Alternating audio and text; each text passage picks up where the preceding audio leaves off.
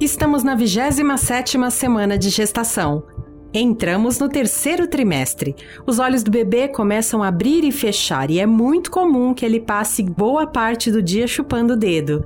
Em média, o bebê mede 34 centímetros e meio e já pesa 1 quilo. Do lado de fora, a mãe pode sentir um pouco de falta de ar, causada pela pressão do útero sobre o diafragma. Esse é o podcast 40 Semanas. Aqui você acompanha a cada sete dias o desenvolvimento de três bebês. Agora eles estão nos úteros da Juliana. E os médicos não investigam muito, porque eles falam, você é nova, você é nova. Da Débora. Dá um certo incômodo, porque não é algo que fazia parte da minha rotina, né? E da Raízia. Eu e a bebê estamos bem. Eu tô Nessa edição, 40 Semanas vai ter um formato diferente. Vai ser uma troca de ideias sobre violência obstétrica. A gente recebeu no estúdio da Folha, antes da pandemia, dois profissionais da área da saúde. Eu queria saber de vocês o que, que é violência obstétrica. Esse termo tão polêmico, né? Acerca do termo violência obstétrica. Essa é Eliane Cardoso, médica obstetra, diretora coordenadora do Departamento Jurídico do Conselho Regional de Medicina do Estado de São Paulo. Eu penso que aqueles que defendem a sua consagração na gestação ou no parto aludem que o ato violento contra a mulher pode ter natureza física, psicológica, verbal, simbólica e ou sexual além de negligência, discriminação e ou condutas assistenciais desnecessárias ou desaconselhadas. Em que pese haver a possibilidade de alegações de violências de diferentes naturezas contra gestantes em qualquer fase da cadeia assistencial multiprofissional, os que desejam consagrar o termo frequentemente o dirigem especificamente ao ato médico obstétrico, uma vez que a assistência cirúrgica ao parto é prerrogativa legal exclusiva do profissional médico então, eh, em apoio ao despacho do Ministério da Saúde, que defende a abolição do uso da expressão violência obstétrica em políticas públicas e normas do SUS, o CREMESP deliberou em plenária o posicionamento institucional, rechaçando o emprego desse rótulo, uma vez que, conceitualmente, violência implica em uma conclusão que houve intenção de promover sofrimento psicofísico, algo radicalmente contrário à missão de quem exerce a medicina e ao compromisso do profissional médico, cuja responsabilidade em obstetrícia não é de fim, e sim de meio. A falta de tipificação legal é, requerida no, no, plano penal. Então, há muita polêmica sobre o uso de um termo violência para se referir à assistência se há algo ocorrendo inadequado a uma gestante ou a uma parturiente, que seja chamado pelo nome certo. Ou seja, se ela foi constrangida, que foi um, um constrangimento ilícito. Se houve erro assistencial, ela sofreu, foi vítima de má prática ou de erro assistencial, seja por parte da enfermagem, seja por parte do médico, ou mesmo se o constrangimento partiu de outros profissionais da cadeia de assistência. E para você, Braulio? Concordo bastante com o que a, a colega Liane disse em relação à questão multiprofissional, né, da, do, do cometimento da violência obstétrica. Esse é o Braulio Zorzella, médico obstetra e representante da Rede pela Humanização do Parto e Nascimento, a REUNA. E só tem um conceito que a gente entende de forma diferente, que é a gente não uh, direciona o termo para quem a comete, mas sim para quem a sofre. Quem sofre violência obstétrica é uma mulher grávida. Então, uh, representando esse órgão, que é a Reúna, uh, eu digo que nós que ajudamos a promover esse nome jamais colocamos isso como sendo um, um problema do médico. Portanto, a violência obstétrica ela é uma violência de gênero, a gente pensa que o Ministério foi extremamente infeliz em ter é, colocado essa questão da abolição do termo, até porque é um termo mundial, não é no Brasil. Nós falamos deste posicionamento do Ministério da Saúde na semana passada. Ele é um termo que define a violência que a mulher grávida sofre. Não importa quem a comete, pode ser o porteiro da, da maternidade, pode ser o faxineiro da maternidade, pode ser a enfermeira, o médico, quem quer que seja. Só que o que ocorreu muito é que muitos colegas médicos acabaram ficando se sentindo é, ofendidos. ofendidos com a colocação desse termo talvez pelo nome obstétrica estar ligado à obstetra. E, e aí é um verdadeiro engano dos que se é, incomodam com esse nome, porque uh, é como se o Ministério da Saúde dissesse assim: olha, você que sofreu uma dor, isso aí não chama dor e não chame de dor a partir de agora, eu que decido se isso chama dor ou não. E quem dá esse nome é a mulher, não é o médico. Então nós, nem eu, Braulio, nem a Liane, nem CRM nenhum e nem CFM nenhum tem que definir isso. Quem define isso é quem sofre. E quem sofre é a mulher. Falando tecnicamente em relação ao que seria uma violência obstétrica, né? De uma forma mais geral, Uh, se a gente preconiza hoje que o melhor parto possível é aquele onde a mulher participa de todas as decisões, ou seja, ela é autônoma em relação às decisões, associado às evidências científicas mais atuais e uma equipe transdisciplinar 24 horas por dia atualizadas nessas evidências. Qualquer coisa que vai ferir um desses três pontos, seja autonomia da mulher, seja evidências científicas, seja uma equipe transdisciplinar treinada em educação continuada, qualquer ponto que seja ferido em relação a isso vai ser uma violência obstétrica em, em é, relação à mulher. Esses três pontos, hoje a gente também tem um nome para esses pontos, que hoje em dia a gente chama isso de parto humanizado. O que, que é parto humanizado? Muita gente confunde. A pessoa acha que parto humanizado é um parto na banheira só. Não, isso não é parto humanizado. Parto humanizado é aquele onde a mulher foi autônoma nas suas decisões, foram utilizadas as melhores evidências científicas e uma equipe treinada e capacitada para isso no local escolhido pela mulher e pela equipe como sendo mais seguro. Falando dessa violência, Eliane, é, chega ao CREMESP denúncias? Você tem informações de mulheres que se sentiram é, constrangidas ou que passaram por violência? Você tem relatos? Chega ao CREMESP essas denúncias? Muito frequentemente não vão direto ao CREMESP, vão à justiça, vão à polícia. E quem nos, nos dirige o questionamento, se houve ou não uma prática médica, é a polícia, é a justiça para embasar as suas decisões. Então, a, a denunciante que faz, entra na justiça para pedir dano moral ou algum outro justiça penal, que seja lesão corporal, ela não vai ao CREMESP, mas o juiz, para dar o seu parecer, o seu veredito, ele quer o embasamento técnico e ele quer saber o que o conselho vê sobre aquilo. Pois bem, em números, nós temos uma subnotificação para o Conselho. De, 2005, de 2015 até o meio desse ano. São números de 2019. Foram 70 denúncias, mas não especificamente de violência obstétrica. Não tem essa, essa estatística específica.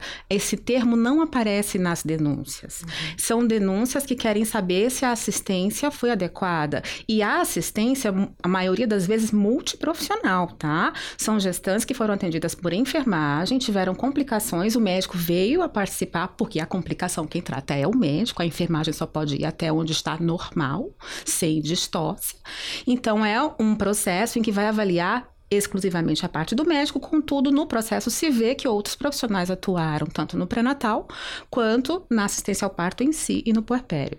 Muito bem, são 70 denúncias de 2015 até o meio desse ano, destas denúncias todas foram para a sindicância e é, o número exato de, de processos éticos profissionais até agora, destas de 2015 até agora, são 24. Qual seria o caminho correto eh, pelo CREMESP para que essas, eh, esses números não ficassem tão subnotificados?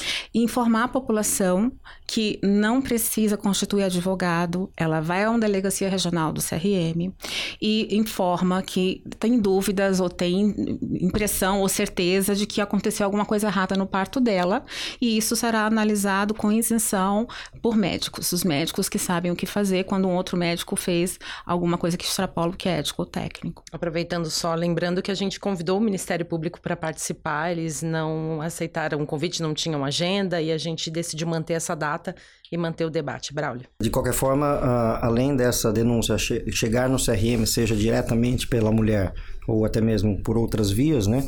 Uh, existem grandes campanhas contra a violência obstétrica e existe uma abertura bem grande de vários órgãos que recebem essas denúncias. O Ministério Público Federal, por exemplo, uh, recebe bastante denúncias. Uh, as defensorias públicas, tanto municipais quanto estaduais, também estão abertas a isso. Né?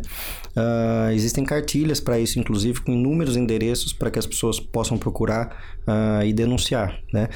Uh, o, como estamos falando de questões jurídicas, denúncias, né? Uh, o termo violência obstétrica é importante para nomear algo. Né? Para a gente não ficar falando, ah, aquela mulher que teve aquilo que aconteceu, aquilo outro, não sei que dia. Não, o, nome violência obstétrica, ele define algo que foi feito em relação a essa mulher. Então, quando você nomeia, é mais fácil judicializar, inclusive, é mais fácil julgar, é mais fácil fazer estatística, como ela disse. Não tem números específicos de violência obstétrica, mas teoricamente, se todos os processos éticos que forem depois julgados e for visto que houve um erro médico, aquilo é uma violência obstétrica. Né? Só não teve esse nome colocado uh, em pauta inicialmente. Até porque muitas vezes a mulher não vai lá reclamar pela violência obstétrica. Ela vai reclamar pelo que aconteceu a ela de errado. E às vezes ela nem sabe que isso chama violência obstétrica. Tanto que a pesquisa que foi feita uh, alguns anos atrás pela Fiocruz em relação à violência obstétrica, eles entrevistaram várias mulheres em vários estados perguntando se elas haviam sofrido violência obstétrica. E disso, 25% das mulheres, um quarto delas, disseram que sofreram violência obstétrica. Só que nem todas sabiam nem o que era violência obstétrica. Fora aquelas que não identificaram que aquilo que foi feito nelas era uma violência obstétrica. Eu vou dar um exemplo. Uh, uma das, uh, um dos procedimentos que é feito num parto normal e era preconizado antigamente, mas já faz, já faz muitos anos que é considerado uh, como que deveria estar extinto da obstetrícia, que é a manobra de Christeler, que é uma manobra onde o médico ou a enfermeira, alguém vai empurrar o fundo do útero da mulher para o bebê nascer. Ela é uma manobra muito eficiente, porque o bebê sai realmente, só que ela aumenta muito a chance de lesões, tanto na mãe quanto no bebê. Pode dar lesão de fígado, de baço, pode dar rotura uterina, pode dar edema cerebral no bebê, hemorragia cerebral. Então, ela é uma manobra hoje considerada na literatura mundial proscrita. Porém, alguma mulher pode ir numa maternidade, ter um parto e depois a, a fala dela é assim: ah, o médico me ajudou empurrando minha barriga para o meu bebê nascer, mas mal sabe ela que na, aquilo era uma violência obstétrica, então ela não identifica como uma violência, ela acha inclusive que o médico a ajudou. E esse médico também não é alguém que saiu da casa dele para fazer o mal a alguém. Ele vai lá para ajudar, para fazer o melhor dele naquele dia. Porém, se ele não está atualizado, por isso que eu bati naqueles três pontos iniciais: evidências científicas mais atuais e equipe atualizada. Se esse médico não está atualizado, ele ainda faz uma prática antiga e ele também acha que aquilo é, é, é, é, é certo, né? Então você tem duas pessoas ali, uma cometendo a violência, outra sofrendo, e nenhum dos dois sabem que aquilo está acontecendo. Como é que vocês veem hoje tanto a formação, cursos de medicina pelo país, quanto a agenda dos médicos para parar e se atualizar? Enquanto fazem atendimentos, enquanto dão plantão, é, esses profissionais conseguem buscar atualização? Posso responder essa? Uh, eu participei em 2012, eu era da SOGESP, que é a Sociedade de Ginecologia e Obstetrícia de São Paulo, eu fazia parte da, da Diretoria de Defesa Profissional. E aí fizemos uma pesquisa em, em relação aos associados da SOGESP na época, sobre a atuação médica e, e como que é a atuação do médico no Estado de São Paulo, ginecologista e obstetra, e alguns números interessantes que saíram na época. Primeiro é que o médico obstetra, dentre todos os outros médicos, é o que tem a maior carga horária de trabalho é o que tinha o maior número de empregos distintos. Então ele cumpre 4 horas semanais aqui, 6 horas semanais ali, 10 horas semanais aqui, assim por diante. Então ele tem vários empregos, né? Isso dificulta inclusive conciliar férias em todos os empregos, né? E a imensa maioria dos ginecologistas e obstetras é autônomo. Ele não é um CLT, ele não é um empregado de alguém, não é um concursado. Então, o que acontece? Dentre os autônomos, para ele se atualizar, ele tem que partir dele mesmo, uh, do bolso dele, para ele pagar um congresso, uma viagem, alguma coisa, para ele ir atrás de uma atualização ou participar de algum curso, né? Existem alguns cursos que não, não, não tem gastos, mas a maioria sim, tem, você tem que ter gastos para ir. Uh, então, o que ocorre é que muitos autônomos acabam não desprendendo esse tempo que vão deixar de ganhar e ainda pagar para se atualizar. Diferente, por exemplo, comparando com o médico que é CLT, ou vamos falar então comparando com médicos europeus, por exemplo, que a imensa maioria não é autônomo, a imensa maioria ele é contratado por um hospital ou por uma universidade ou então por uma prefeitura ou, ou o governo. Então, o patrão dele é que diz para ele: olha, você tem que se atualizar. Você vai ter X horas na semana aqui ou no mês para fazer esse curso aqui, que nós estamos dando esse curso para você. Então você concorda que se a gente colocar um grupo de 100 médicos nesse modelo, esses 100 médicos vão passar por essa atualização. Pode ser que demore um pouco mais é, ou menos, cada um entre eles, pela individualidade de cada um, para realmente absorver aquela atualização, mas todos vão saber que existe atualização. Você pega 100 médicos autônomos brasileiros, Aí eu não preciso nem falar que esses números são muito menores em relação a quais realmente que vão atrás dessa atualização ou quais vão ficar lá 10, 20 anos sem nem ouvir falar que aquilo foi atualizado. Então o perfil de médico brasileiro, eh, e aí não é culpa do indivíduo médico, é culpa do sistema, como ele funciona aqui no Brasil, que faz com que o médico ele tenha pouco acesso à educação continuada. Então tem muito médico que passa décadas sem realmente uma educação continuada, sendo que médicos em outro formato, eles têm educação continuada permanentemente. E, diferentemente de outras profissões, o médico, ele tem uma formação, uma graduação eminentemente prática.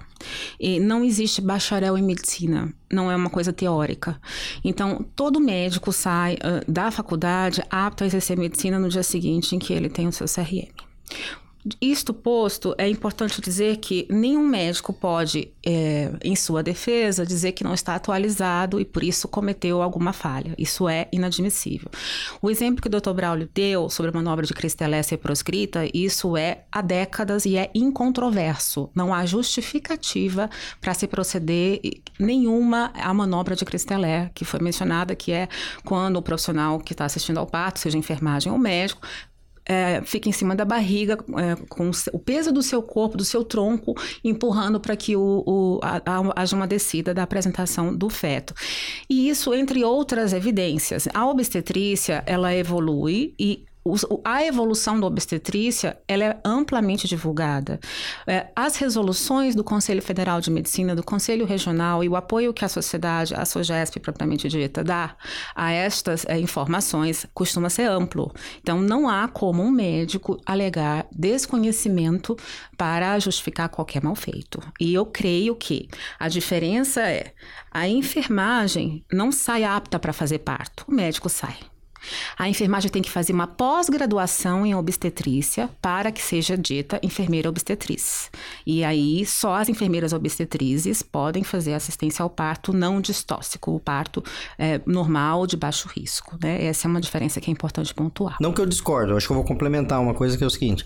Uh, independente se o profissional médico de enfermagem sai apto ou não, né? Todos que saem formados imediatamente não têm a experiência necessária para realmente trabalhar e conseguir resolver todos os problemas, né? Uh, o que ocorre sim, lógico, dentro da enfermagem existe essa especialização de obstetrícia, Assim como na medicina existe a especialização em residência de ginecologia e obstetrícia, porém, um médico formado com seis anos, ele está considerado apto a um parto de baixo risco, né? Bom, legal. Só que uma coisa que daí eu vou pegar um gancho de uma fala inicial uh, da doutora Liane, que é sobre o ato médico, né? Nós da Reúna, assim como várias outras instituições, uh, não, somos, não somos a favor de que o médico é o único responsável por um parto, né? Uh, Para começar, a gente é a favor de que a mulher é responsável por escolher quem vai atender seu parto. Em segundo lugar, quem são os profissionais aptos a atendimento obstétrico com parto. Então, dentro da área de enfermagem, tem dois tipos de profissionais, que são as enfermeiras obstétricas e as obstetrizes. São duas faculdades diferentes, para quem não sabe, a enfermagem obstétrica ela faz quatro ou cinco anos de enfermagem, depois ela faz um ou dois anos de especialização em obstetrícia. A obstetrícia é um curso que só tem um curso aqui no Brasil, que é na USP, que é um curso de quatro anos e meio, onde ela faz diretamente uma graduação em obstetrícia. No fim das contas, ambas têm COREM, ou seja, respondem ao Conselho Regional de Enfermagem, e, então elas estão dentro da mesma categoria e elas são uh, aptas a atendimento aos partos de baixo risco e pequenas intervenções. Né? Então, uh, neste caso, se a gente for olhar para um universo de milhões de pessoas e a gente for colocar que uh, hoje se fala, ah, faltam médicos, né? Faltam médicos em alguns lugares e tudo mais. Se a gente colocar que apenas 8% dos partos são de alto risco e 92% do, dos partos são de baixo risco, a gente vai dizer então que se a gente for distribuir da forma correta, a gente vai ter que ter 80, 92% de partos sendo atendido por enfermeiras e obstetrizes e apenas 8% atendido por médicos, tá? Isso é a classificação de risco de pré-natal. Óbvio que o parto, durante o trabalho de parto, ele pode aparecer um risco que não existia anteriormente, né? Pode ser adicionado um risco, seja por uma intervenção ou por uma intercorrência que aconteceu. Nisso passa a ser um, um ato médico sim, porque daí o parto ele tem maior complexidade. Então, o que ocorre é que nesse universo de 100% dos partos, se eu tenho lá 92% dos partos que inicialmente pode ser atendido por enfermagem uh, ou por obstetrizes, alguns desses também vão se tornar partos que vão precisar ser atendido por médicos. Então não vão ser apenas 8%, vai ser um número maior, que a gente estima aí mais ou menos de 20 a 30% dentro desses. Isso a gente vai somar 8 mais 20, vai dar 28, 30, vamos arredondar para 30%. Então, em geral, 30% dos partos realmente vão precisar terminar com o médico auxiliando e 70% dos partos esse médico ele pode apenas estar na retaguarda deste parto, que isso é importante também. O fato de ter uma enfermeira ou obstetriz atendendo o parto não significa que não tem um médico na retaguarda. É importante que a ouvinte saiba que o Conselho Federal de Medicina uh, desaconselha veementemente, para não dizer proíbe, o médico de ficar fazendo parto em casa, tá? E que a responsabilidade do médico dobra quando acontece alguma complicação. E também vou frisar que não há estatística segura para dizer o tanto de complicação que acontece advinda de um parto assistido exclusivamente por não médicos por exemplo, quantas complicações acontecem no parto vaginal ou num parto vaginal de uma casa de parto ou de outra circunstância onde não haja médico, tanto materna quanto fetal. Porque o parto normal é muito bom, é maravilhoso, mas ele também tem complicações. E como o próprio Dr. Paulo disse, de repente pode complicar, pode ter um descolamento prematuro da placenta, que é uma hemorragia grave que pode correr, Em colocar geral, em risco tem alguma intervenção. pode colocar em risco a vida do feto e da mãe. Vocês falaram de baixo risco, alto risco. Para quem está ouvindo a gente, o que, que é uma, uma gestante de alto risco? Esses 8% que você mencionou que é esperado no número de gestantes que, que tem que ter esse No acompanhamento. É, a, classificação, a classificação de risco ela foi ah, sendo colocada na obstetrícia ao passo que, quando- se a gente olhar lá no passado, quando não tinha assistência obstétrica nenhuma, e olhar do que que morria, do que que morria a mãe, do que que morria bebê numa gestação ou num parto, e a gente colocar ah, quais as causas de mortalidade. Então, por exemplo, no caso das mães, as mais comuns são hemorragia, infecções e eh, questões relacionadas à hipertensão gestacional, principalmente eclâmpsia e síndrome HELP. No caso dos bebês, prematuridade, hipóxia intraútero, que é falta de oxigênio, e distócias do parto que podem levar a sequelas ou morte, né? E aí quando a gente tria as pessoas que têm mais chance de que isso aconteça, então no caso ah, das distócias, onde tem mais chance? Na diabetes gestacional, no caso das hipóxias, na hipertensão gestacional, no caso das prematuridades, mulheres que têm infecções durante a gestação, no caso da eclâmpsia, mulher que tá, a pressão está subindo durante o pré-natal, Ah, mulher que tem hemorragia, então útero que cresceu muito, no caso de gemelares, no caso de polidrama, que é quando tem muito líquido. Então tudo isso a gente vai colocando num grupo que a gente vai falando, esse grupo ele tem mais risco de ter problemas, ou seja, na população geral, quando não tinha atendimento, morria mais gente desse grupo.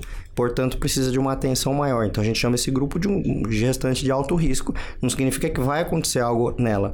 Significa que a gente tem que estar mais de olho, ter mais exames, ter mais precaução em relação a essas pessoas. Tem que ter parto eh, intra-hospitalar, tem que ter parto com o médico. Porque o médico que é treinado para resolver as intercorrências desses casos, né? Quando alguém é classificado durante o pré-natal como gestação de alto risco, ela é, vai ter cuidados mais intensivos. No SUS especificamente, o pré-natal de risco habitual, chamado de baixo risco, ele é feito na maioria das consultas pela enfermagem. E a enfermagem, eh, alternando com consultas do médico, vão detectando o crescimento, como é que está a evolução da, e, fazendo o protocolo, que tem um protocolo a ser seguido no pré-natal. Também na rede conveniada, na rede dos convênios, existe um- uma, uma auditoria do que é feito, que é no baixo risco e quando é no alto risco. Quando é no alto risco, existem exames que são autorizados, exames especiais, específicos para ri- triagem de risco fetal, a maioria das vezes, que na população normal de risco habitual ou baixo risco não é feito. Então, é um- uma classificação mais para o gerenciamento da saúde da mulher, da- do, do binômio materno-fetal, do que uma predição de, de risco. O que já se sabe é que, como já há o risco, é uma irresponsabilidade deixar que não haja médico naquele parto. Então, esses casos já se sabe de cara que serão assistidos por médico, no mínimo, né? Pode ser uma equipe multidisciplinar, mas serão assistidos por médico em ambiente hospitalar.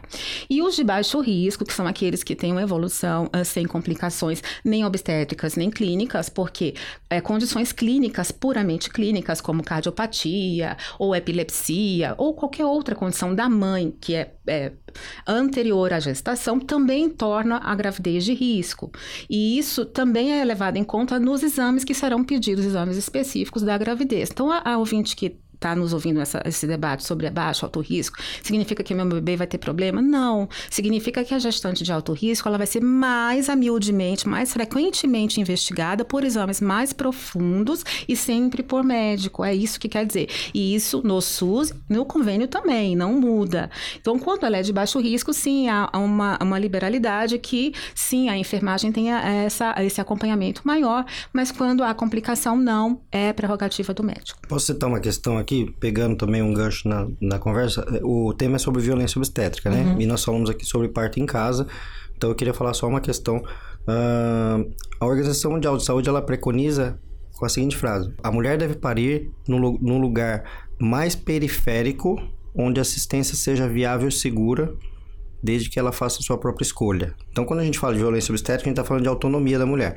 A OMS ela preconiza que a mulher tem direito de escolher onde ela quer parir, tá? Veja que eu não estou falando de médico, estou falando de mulher. A mulher tem direito de escolher onde quer parir. E isso o CFM, ele, ele endossa. Tanto que o CFM, Conselho Federal de Medicina, fala, não, a gente concorda que a mulher tem direito uh, onde parir. Aí, como eu sou um médico que respondo também ao CFM, eu tenho que concordar com o CFM que ele é contra a presença de médicos em casa. Porém, vamos lá. Primeiro que aqui eu não estava dizendo que o médico ia no parto em casa, estava dizendo que o parto em casa era das enfermeiras, porque eu parti do pressuposto que não precisa ter médico nesses partos. Legal. Segundo, que se a gente for desdobrar essa conversa com o CFM, inclusive, e as pessoas que fizeram essa recomendação de não ter parto em casa com o médico entenderem de verdade como funciona um protocolo de parto em casa, porque eles não entendem, eles não conhecem, eles têm a menor ideia de como é um protocolo de um parto em casa, eles mudariam de opinião. Queria fazer uma provocação para vocês agora. Em alguns mais, um pouquinho mais. É, em alguns momentos vocês falaram sobre a mulher como a protagonista do parto, a pessoa que decide, toma decisões, enfim. O parto é dela, afinal. É, os médicos, os profissionais de saúde hoje, tanto no pré-natal quanto no parto em si, eles é, estão prontos para comunicar de forma clara para a mulher o que vai acontecer, o que está acontecendo com ela? O que ocorre é assim, é, tem uma só uma correçãozinha no que você falou. Gente, eu digo que a mulher ela tem autonomia para decidir, amparada por uma equipe transdisciplinar. Então não é que ela decide tudo sozinha, não é ela que vai indicar procedimentos técnicos do tipo agora tem que ser cesárea, vai ser cesárea. Quem vai indicar cesárea é o médico, né? Então, só que essa decisão entre uh, como de como vai ser e quais são as as opções que vai haver na hora do parto, ela participa. Então, a decisão dela não é na hora final que ela está com dor que ela vai decidir aquilo. A decisão é feita no pré-natal. Por isso que a gente é, preconiza muito a utilização de planos de parto, que é quando a mulher ela vai sentar no pré-natal e ela vai, vai ver, olha, o meu plano A, por exemplo, é um parto natural, meu plano B é um parto normal com a intervenção XYZ, se eu precisar e por qual motivo eu vou precisar. E se precisar mudar para o plano C, que é o plano cesárea, eu vou mudar também. Essa decisão ela é prévia, né? Por isso que a gente preconiza o TCL, que é o termo de consentimento, consentimento livre esclarecido, que isso é feito no pré-natal, não na hora que ela está com dor. E aí você me perguntou se os médicos estão preparados. Existem dois grandes paradigmas de atendimento uh, hoje em relação à medicina. Aquele paradigma onde o médico ele é protagonista das ações e ele que decide tudo e o paciente é um passivo. Essa palavra paciente vem disso, inclusive. E existe um paradigma novo que eu falo que é da medicina do século XXI ou do parto do século XXI, onde o protagonista não é mais o médico, sim o protagonista é o indivíduo, no caso do parto, a mulher. E aí essa mulher que passa a ser soberana em relação às decisões do médico, não na hora final do parto, lembrando que tem o plano de parto no pré-natal para isso, mas ela sim é a protagonista. Então, a resposta para você é depende. Depende em que paradigma esse médico está vivendo. Se o médico vive num paradigma de que ele é o protagonista, ele não vai ter preparação para fazer isso que você me perguntou. Se ele vive num paradigma que ele entende que o indivíduo é protagonista e ele está apenas auxiliando esse indivíduo, e mais, esse médico entende que ele não é nem protagonista dentro da equipe. A equipe é horizontal nessa, nesse formato. Você tem pessoas que trabalham em várias áreas de forma transdisciplinar e cada um decide na sua área e cada um ajuda o outro a decidir. O médico não é um chefe da equipe. Esse médico, sim, esse sabe lidar com essa questão da autonomia da mulher. Então a questão é a virada dessa chavinha. Se a pessoa quiser virar, quem está querendo se atualizar, querendo viver um momento novo da medicina, em todas as áreas da medicina humanizada, medicina no século XXI, vai entender que o protagonista real é o indivíduo que está sendo atendido e não o profissional que está atendendo. Renan, em, em, resposta à sua pergunta, eu creio que o Dr. Braulio ele respondeu mais focado na rede privada. E eu vou te responder que depende de onde ela está sendo atendida, a gestante. Quando ela está no SUS é uma coisa, e quando ela está no convênio e particular é outra. Quando ela está no convênio particular, você não tenha dúvida, há uma conversa, sim. Há até aulinhas que ela vai de palestras para preparar para o momento do parto, explicar quais são as vias de parto, os benefícios e os riscos de cada via de parto, e as possíveis complicações em palestras diversas que os convênios a, a, fazem ela participar, os médicos estimulam que ela participe. O médico individualmente também faz a, a parte dele, ele envolve no convênio e no particular a enfermagem nisso, até para aulas de amamentação, aulas de cuidar do bebê quando nascer para a mãe de primeira viagem. Tudo isso é muito lindo na rede privada. O que vai melhorar agora é que o SUS está começando a ver que isso não pode continuar assim no SUS, em que a gestante fica uh, num atendimento totalmente diverso. Uma coisa ela ser atendida no, por uma equipe totalmente diferente, porque na privada ela sabe quem vai fazer o parto dela. Ela tem uma ideia. No SUS, não. Ela é atendida pela enfermeira e pelo médico do postinho, alternadamente, e ela vai se dirigir na, na hora das dores para o hospital de referência e ela não sabe como é que vai ser o parto dela. Ela vai chegar lá, ela vai ser classificada de baixo risco, ela vai ser atendida por uma enfermeira pantonista. Se ela for classificada de médio risco ou tiver complicação que o parto que a enfermeira está assistindo, ela vai ser assistida por um médico. E não está tendo a devida obrigatoriedade em dar informações, em ter o consentimento livre esclarecido que o CFM preconiza, não é a organização a que o doutor pertence que preconiza. Todos nós médicos devíamos pedir que a gestante já viesse do pré-natal orientada sobre o parto. Por quê? Porque isso é essencial. Não importa se vai ser enfermeira ou médico que vai fazer o parto dela, ela precisa entender o que está acontecendo e poder optar. Veja bem, fala-se tanto de autonomia da gestante. Qual ato médico ou de enfermagem que precisa mais da cooperação de uma gestante se não for o momento de um parto vaginal? Ela tem que saber a hora, ela tem que ser orientada a hora de respirar e a hora de fazer força. Ela tem que saber a hora de aguentar ou, ou de, de, tolerar esperar. E a gente vê a sincronicidade da contração do útero. Tudo isso é uma técnica que é há anos, é milenar. A outra opção é ela parir sem a tecnologia que tem disponível hoje de monitorização da mulher e do feto, para que ela possa ficar lá esperando o neném dela sair. Será que é isso que chamam de parto humanizado? Porque falam assim, ah, é parto humanizado. E como é o parto desumano? Eu queria saber esse termo parto humanizado. Se, se não for humanizado, ele é desumano?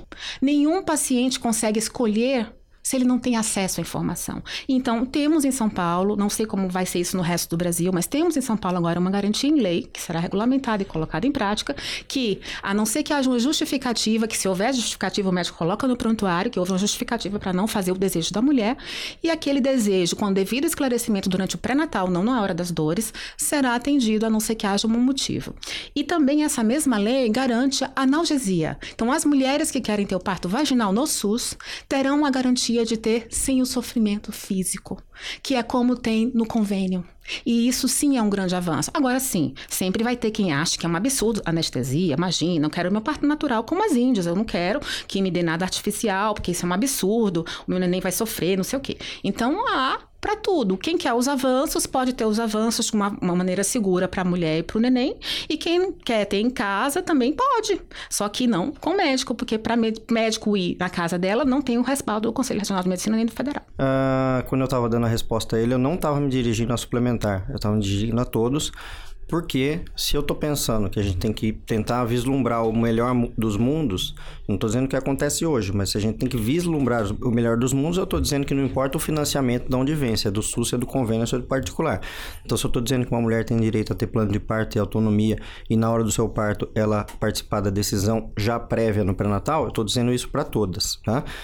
E aí eu faço uma pergunta: por que, que a princesa Kate Middleton, que é a princesa inglesa, ela teve parto pela UNHS, que é o SUS deles inglês, e ela teve um parto normal onde o médico era plantonista porque lá funciona e porque lá eles é, confiam no sistema. Eles nem têm médico particular para contratar lá. Aqui no Brasil a gente tem um setor suplementar forte porque o SUS não dá conta de tudo. Por isso que surgem então equipes de convênio, equipes de, de particulares para atendimento de parto. Senão nem haveriam essas equipes se o SUS conseguisse abranger tudo. Então o que ocorre é, a doutora diz que no convênio particular tem as aulas, tem os cursos e as pessoas podem escolher, né? Na verdade, o que eu digo é que nos convênios as mulheres, as mulheres não podem escolher. Elas não podem escolher porque nenhum convênio brasileiro cobre adequadamente parto normal. Por isso que nos convênios brasileiros a gente tem 86% de cesárea. Porque a mulher que quer parto normal no convênio ela não consegue. Porque o médico não, não atende ela em relação a uma realização de parto normal. Ele simplesmente inventa um diagnóstico, vai lá e faz uma cesárea. Isso é acontece aos montes todos os dias. Então, como ela disse, a autonomia, a escolha, que tem que estar tá tudo andando junto, sim, mas a mulher que não tem escolha, ela só tem um caminho. No caso dos convênios, o caminho muitas vezes é só a cesárea. É, hoje em dia, começaram a surgir convênios que têm plantões Só que isso faz poucos anos. Há pouco tempo atrás não existiam convênios que tinham plantão. Simplesmente tinha um médico que tinha que ser chamado às 3 horas da madrugada pelo convênio e ele não recebia por isso. E aí ele ia lá ou ele fazia cesárea ou então ele já marcava previamente para isso não acontecer. Agora que sim, tá vendo convênios que tem plantões, isso já diminuiu, já melhorou bastante. Já tá tendo um acesso maior das mulheres a terem parto normal pelo convênio. Outra questão que ela citou, a lei da uh, Janaína Pascoal. Pascoal. O que ocorre é o seguinte: é, essa lei, no meu ver, no nosso ver da Reúna, ela é uma lei absurda, completamente errada. A sua, a, desde o seu texto está errado e, desde, e o seu conceito também. A única coisa que está certa em relação a essa lei é o que a, a deputada quer defender, única coisa. Eu estive no gabinete dela, com ela pessoalmente, conversamos por horas, e a causa dela é nobre. A causa dela é diminuir casos de bebê que tem hipóxia no parto e que fique com problemas depois. Beleza. Só que o diagnóstico está correto, só que a conduta está totalmente incorreta. A lei diz o seguinte, que a parturiente Parturiente é a mulher que está em trabalho de parto. Então não vai ter nada disso no pré-natal. Isso é na hora do parto. A parturiente pode pedir pela cesárea se ela estiver no momento que ela se sinta vulnerável e que ela sinta dor certo? Então, ela estando em trabalho de parto, acima de 39 semanas, ela vai poder pedir por essa cesárea. O que ocorre é o seguinte: essa lei é absurda porque ela vai totalmente contra as evidências científicas. As evidências mostram o seguinte, que no lugar onde você não tem acesso a cesáreas, por exemplo, os países que têm menos cesárea no mundo são Ruanda, Somália e Etiópia. Não chega a 1% de cesárea. Você tem altas taxas de mortalidade de mães e bebês. Conforme você vai subindo a taxa de cesáreas, vai caindo a mortalidade. Vai caindo. Você sobe cesárea, cai mortalidade. Sobe cesárea, cai mortalidade até na faixa de 10 a 15%, que é onde a Organização Mundial de Saúde preconiza que é o ideal. Porque a partir deste ponto, essa curva de caída de mortalidade começa a subir novamente. Porque aí começam a morrer mulheres do excesso de cesáreas. Então, por isso que eles preconizam de 10 a 15%. Aí você chega no Brasil, que tem uma taxa de mortalidade muito maior que os números europeus, porque tem muita cesárea. Essa lei vai aumentar as cesáreas. Eu queria só colocar um dado nessa nossa discussão, que é um dado da Organização Mundial da Saúde. Né? No Brasil, a gente tem 81% dos partos é, de nascimentos realizados em São Paulo por cesarianas, né, cirurgias, é, na rede privada. É, e a recomendação da OMS é que esse número seja de 15%. qual avaliação a senhora faz dessa recomendação da Organização Mundial da Saúde? A própria OMS já fez a avaliação. Ela foi provocada em 2016 e ela teve que rever e mostrar cientificamente porque ela tinha uma meta global, indistinta para todo lugar. Ela falou: não, não é bem assim, porque é muito diferente Londres e o interior do Ceará. E aí ela disse assim: não, o que nós temos nas estatísticas é que acima de 10% não há benefícios. Mas eu não posso dizer que há malefícios. Ah, mas então, aqui no Brasil mesma, é 81%. então, é, é, então, nós não temos que ficar distritos a metas é, que são não aplicadas ao Brasil de OMS. Até porque, com essa história de ter casa de parto, que faz os partos de baixo risco, óbvio que o hospital de referência vai ter uma taxa maior de cesariana, porque os partos vaginais foram feitos na casa de parto. E aí? Se está tendo uma drenagem de casos de baixo risco para um lugar e o hospital ficou para o que é perigoso, ele vai ficar com uma taxa de perigoso. Então é muito um viés muito estranho dizer assim: vou botar na minha plaquinha do hospital qual é a minha taxa de cesariana do hospital. Depende, se o seu hospital é referência para alto risco, vai ser muito maior. Mas te incomoda a taxa de cesárea desses hospitais? Não. Não te incomoda? Não, porque depende da população que ele atende. A senhora, é... a senhora concorda com 86% de cesárea no setor suplementar brasileiro? Não. Então estamos, só, estamos do mesmo Sim, lado. Porque tem que ver o critério. E, e, uma pergunta que eu gostaria de fazer para a senhora: por que, que a senhora acha que a mulher brasileira tem medo do parto normal e a mulher é, inglesa não tem medo do parto normal? Por causa da taxa de complicação. E por quê? Que é muito menor na, em Londres. E por que, que, lá Começa que, que o pré-natal lá é diferente. Começa que a educação em saúde lá é diferente. Começa com tudo isso. Então, educação em saúde diminui o medo. Educação em saúde em Londres, você sabe que é diferente daqui. Esse é o principal fator de medo. A falta de informação. Uma curiosidade minha antes de encerrar. A gente tem várias outras curiosidades, mas temos que encerrar. Que talvez a gente faça um segundo, um segundo momento. É, vocês dois atendem partos. É, qual a taxa de cesárea de vocês? A minha é em torno de 60, 55 cesariana. A minha é em torno de 95% parto normal, 5% o cesáreas. Meu, o meu é, é, é, no SUS e em convênio, e é mais plantão. Então eu pego muita complicação, eu pego muita gestante que eu não fiz o pré-natal. E o doutor faz aqueles fez o pré-natal e isso pode explicar por que ele faz mais vaginal do que eu. São, são públicos diferentes. Com certeza o público muda bastante em relação a isso. Quando eu atendia partos pelo SUS no plantão, eu fiz, eu fui coordenador de três maternidades pelo SUS e dei plantão em várias, né? Fiquei 13 anos dando plantão pelo SUS. E eu tinha no plantão na faixa de 80, 85% parto normal. Não passava disso. Alguns serviços que, que eram de baixo risco chegavam a 90%. Mas no caso, da, com, com equipe hoje que a gente trabalha particular, por exemplo, então tem tudo que ela falou. Tem curso, tem fisioterapeuta, tem nutricionista, tem psicólogo. Aí, As mulheres 100% que entendeu? nos procuram. Quem pode pagar, fica maravilha. Fica As- Londres. Padrão Londres, pagando, as, né? As mulheres que nos procuram 100% querem parto normal, então a gente fala, ó, a equipe quer parto normal, a mulher quer parto normal só vai ser cesárea se o, se o bebê quiser. Então, é ele que acaba mostrando um caminho para uma cesárea, ou por desproporção cefálica, ou por hipóxia, que são as duas causas mais comuns de cesárea. Então, a gente passa, eu já passei alguns anos aí com essa média de 5 a 95, ou teve algum ano que foi 90 a 10, 90% de parto normal a 10, ah, mas a questão toda é que não é o médico, né? A questão, não é o médico, não sou eu que tenho mérito nenhum em relação a esse parto. Quem tem médico, mérito é a mulher que quer o parto normal e existir a equipe. Porque eu mesmo, eu atuo lá com a mão na massa em 15, tri- de 15 a 30% dos partos que realmente eu atuo. Os demais eu tenho a equipe conduzindo, eu tô ali junto e o bebê nasce e pronto. Eu não tenho, eu não tenho atuação nenhuma justamente por essa atuação da equipe. E as duas principais que ajudam muito nisso são a parte da enfermagem obstétrica ou obstetriz, né? E a doula. Não pode deixar de se falar da doula, que a doula é o anestesista natural do parto. A doula é que aplica os métodos não farmacológicos de alívio de dor, né? A senhora mencionou da possibilidade agora com a lei de pedir anestesia. A senhora concorda com essa anestesia natural, a presença da doula? Claro, claro. A, a doula tem um papel importante no pré-parto, no pós-parto. E eu, assim, entendo que ah, ela pode sim. Aliás, não só a doula, tá? O, o companheiro dela, se também for participativo, se tiver sido treinado para tanto, ele pode dar a ela um conforto. Mas o que eu acho es- essencial que a, que a lei trouxe de inovação é prever a analgesia farmacológica quando as medidas não farmacológicas não foram suficientes para aplacar a dor. E muitas das vezes não é.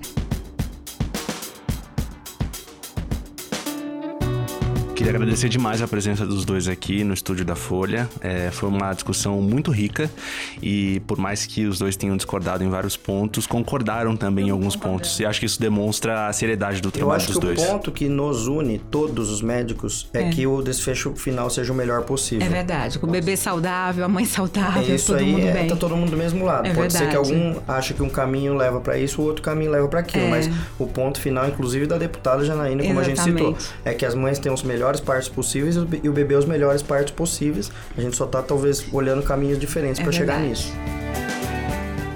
O 40 Semanas vai ficando por aqui. A gente volta na próxima, a 28ª semana. Vamos falar sobre como as mulheres negras percebem a violência obstétrica. Até lá! Até!